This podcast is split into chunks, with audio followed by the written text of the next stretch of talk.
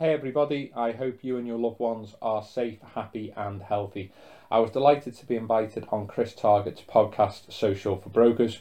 We covered a whole range of topics, and as a result, are releasing the podcast in a two part special. This is part two, where we focus on social media and business strategy generally. Stay well, and I hope you enjoy the show. Exactly. And I mean, Google, we've gone on a lot about Google reviews there, which is awesome. And I just want to quickly touch on social media because I was going to make a section of this about social media, about how you increase your presence online on, on LinkedIn and, and those kind of things. But I think talking about what we've spoken about, it's added a lot more value than if we were going through the LinkedIn stages. But when you talk about social media, for you to grow it, how often do you need to spend on social media a day? So obviously I come from a football coaching background. So when you watch a game of football or sport, are you watching or are you analysing? Good point. And there's nothing wrong with having some time in your life just to watch sport. Get that.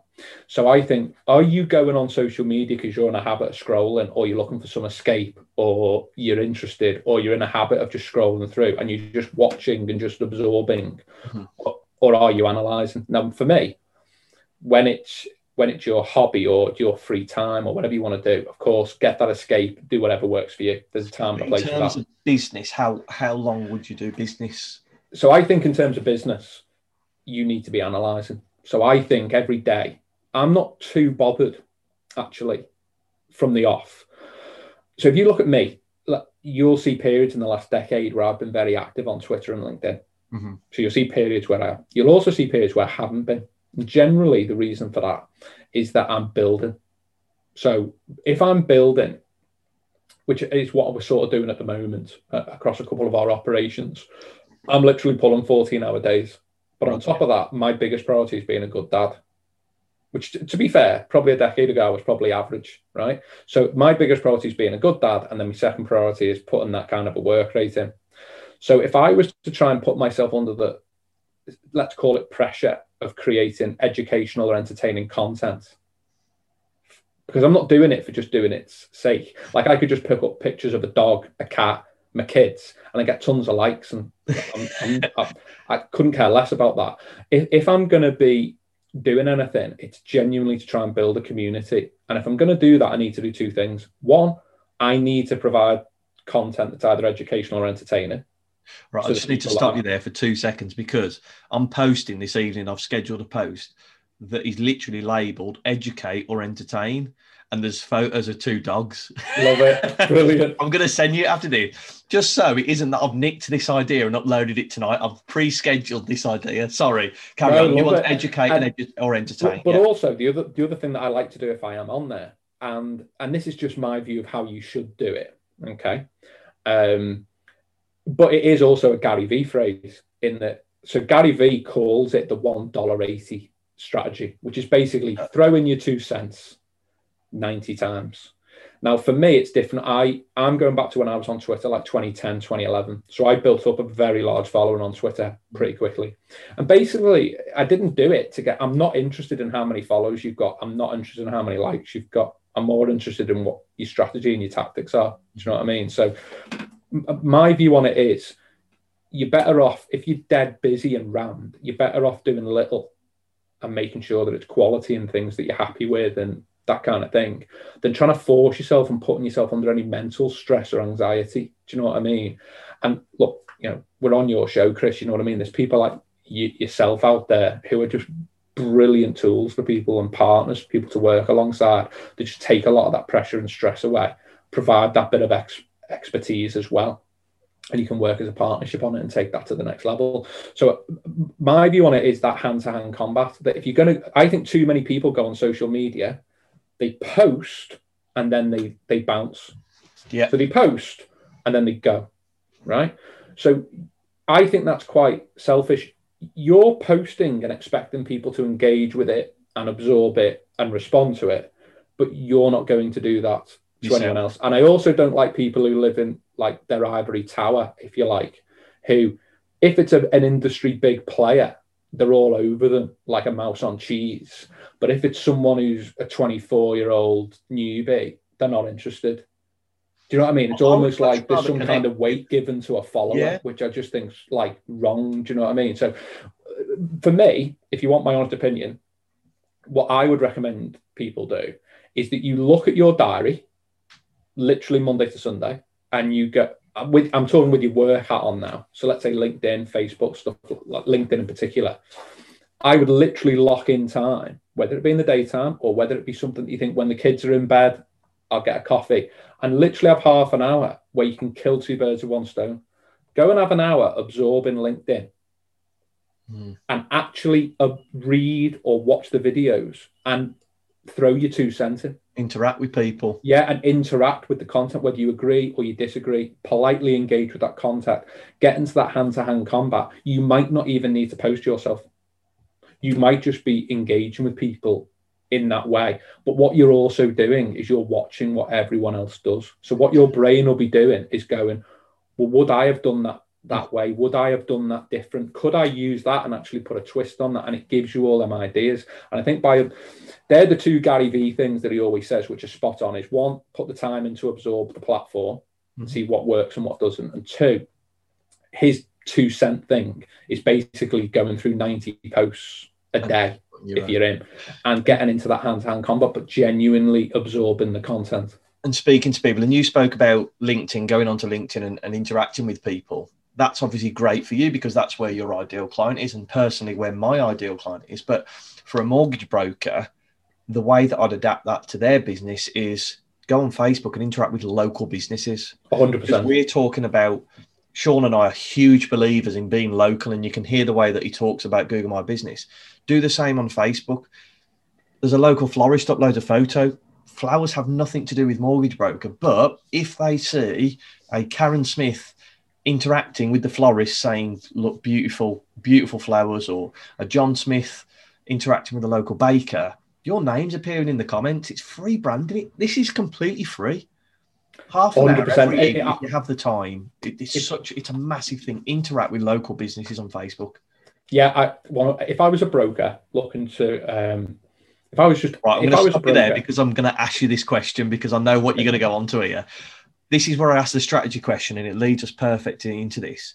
So we're going to pretend that, say, you've moved north of Scotland from where you are. You've got a laptop, a mobile phone with internet connection, access to all your social. in. Scotland, my mum, I was mentioned on this. I've got a are brother. we on 5G? my mum my mum's scottish so uh, uh, i have to be polite um, yeah so you've got 5g up there they've just installed the top top internet what would you do to start gaining leads So if I was a mortgage broker and and I'm in that situation, I would um, I, I would go into the local area. I mean, look, let, let's forget jurisdiction and, and any other practicality issues out of the way. But hypothetically, I would go into the local area immediately, understand as much as I can about the local area as quickly as possible, Okay.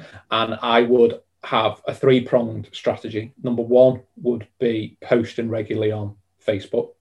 Um, as, you know, doesn't always have to be on on brand because people get into different things.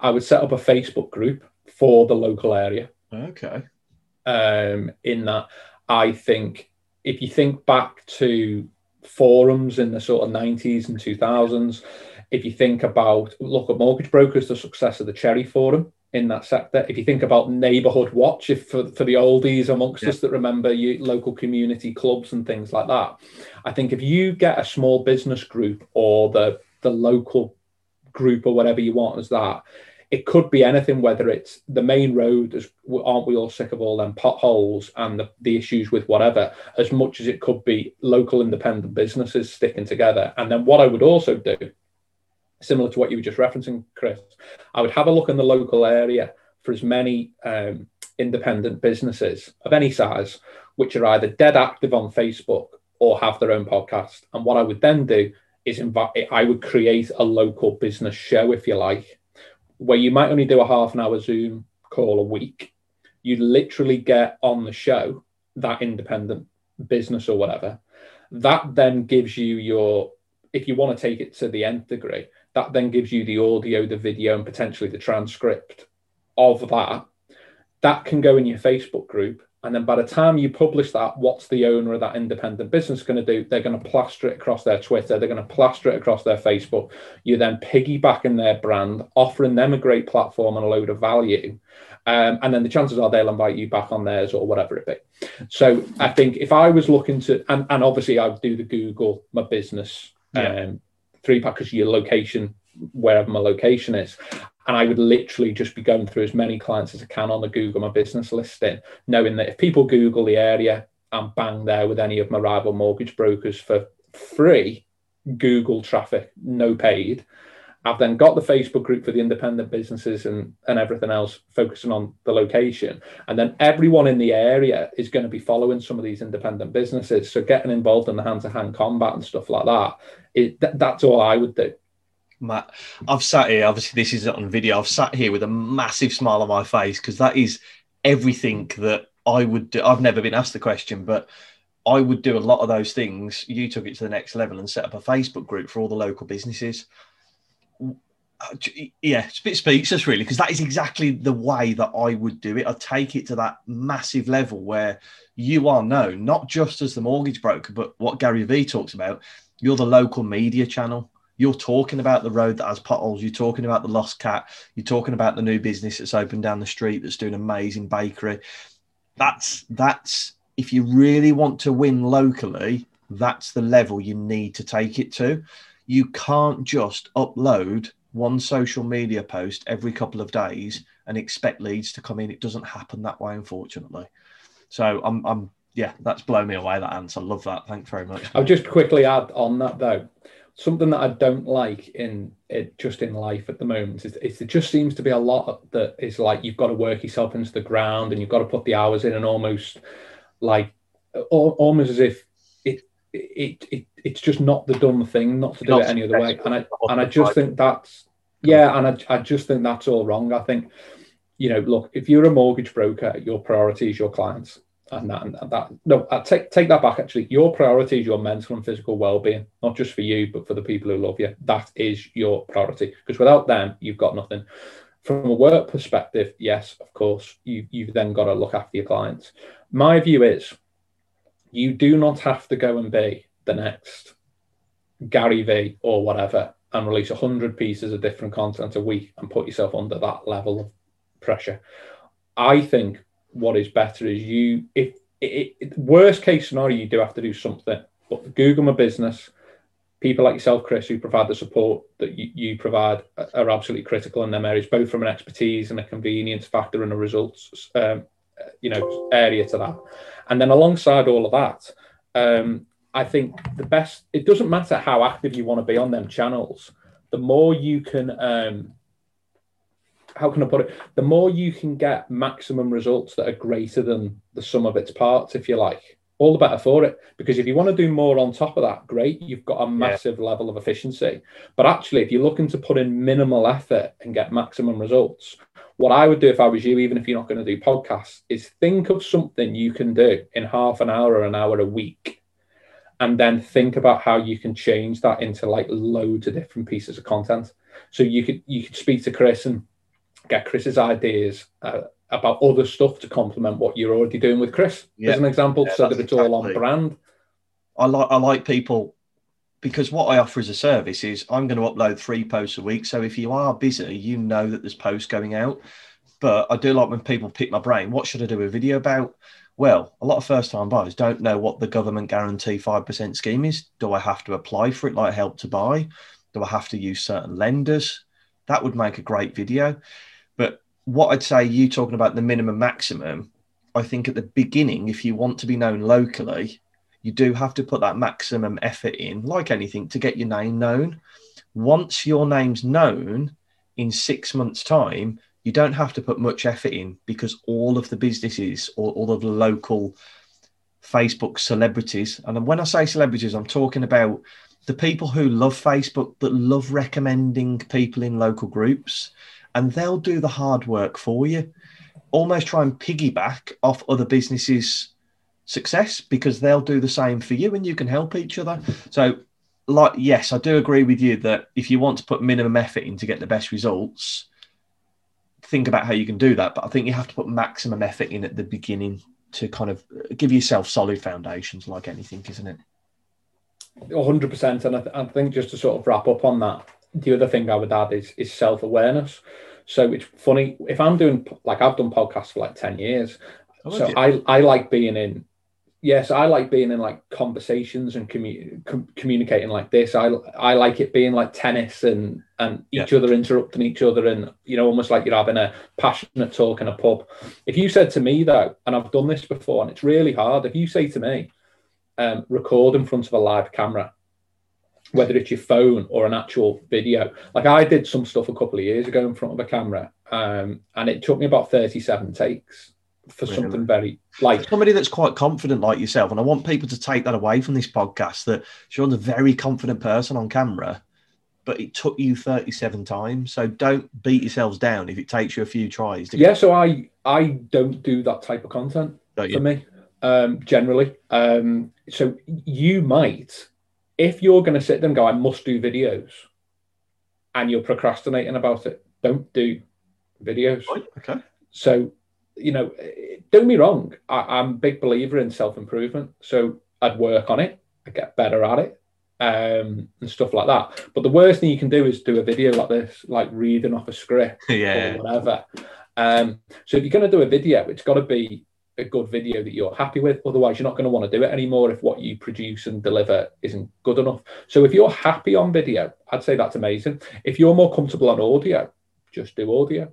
Uh, if you're more happy writing, do writing. people and, and Chris, you're the master of this when it comes to like really clever creative graphics, mm-hmm. really clever creative images, you know, the things that complement it. Because the most important thing is is actually what is the quality of what you're putting out there, yeah. irrelevant to the medium. Because there's still people who want to read, there's still people who want to watch, and there's still people who want to listen. Because if you're doing a video, one of the hardest things that's going to come in more and more is all the social platforms immediately mute your video and about 80% of videos get watched with the sound off. Yeah.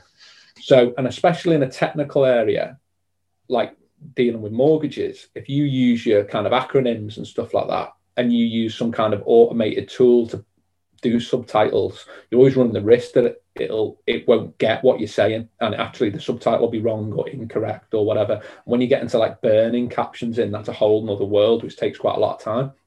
So I would say videos are amazing especially because you can rip the audio out of them. So if you can do them, I think you should.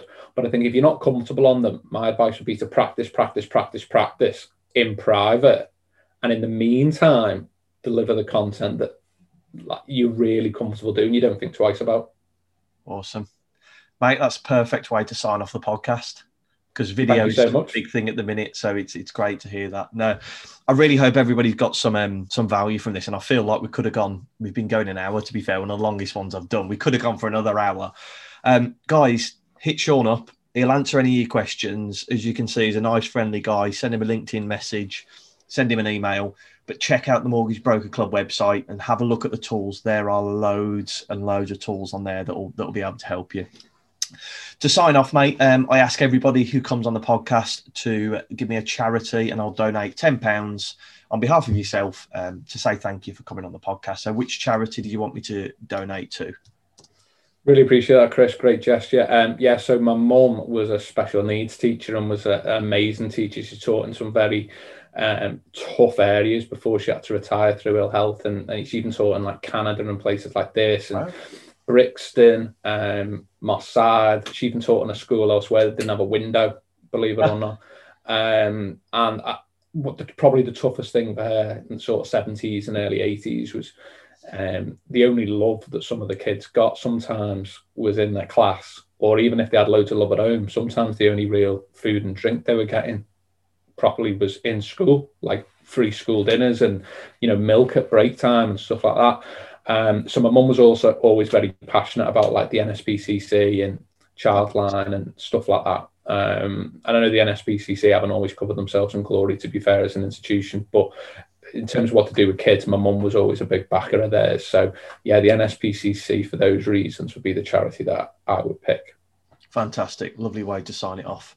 Well, Sean, thanks very much for coming on. I really do appreciate it. And I hope people have got some value from this today. Cheers, mate.